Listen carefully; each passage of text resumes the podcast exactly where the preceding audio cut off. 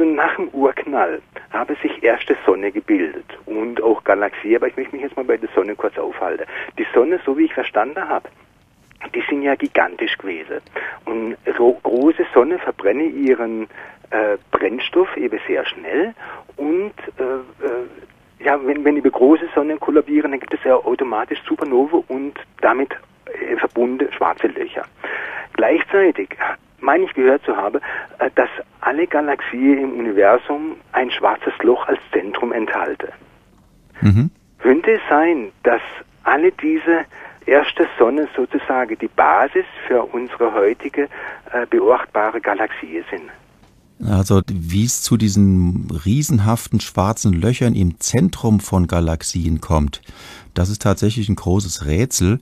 Eher ist die Vorstellung nicht, dass das zusammen, also sozusagen äh, die Summe von vielen kleinen schwarzen Löchern ist. Sie haben es völlig korrekt angesprochen. Große Sonnen, große Sterne explodieren als Supernova und unter ganz bestimmten Umständen, nicht immer, kann es auch zu einem schwarzen Loch kommen. Das hat dann allerdings eine Sonne, eine Masse höchstens so groß wie dieser Anfangsstern, sagen wir mal 20 Sonnenmassen.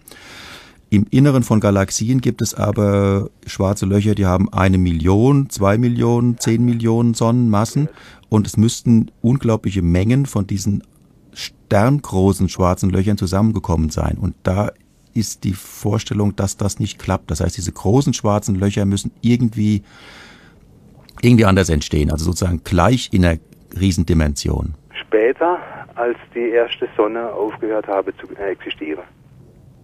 Wahrscheinlich.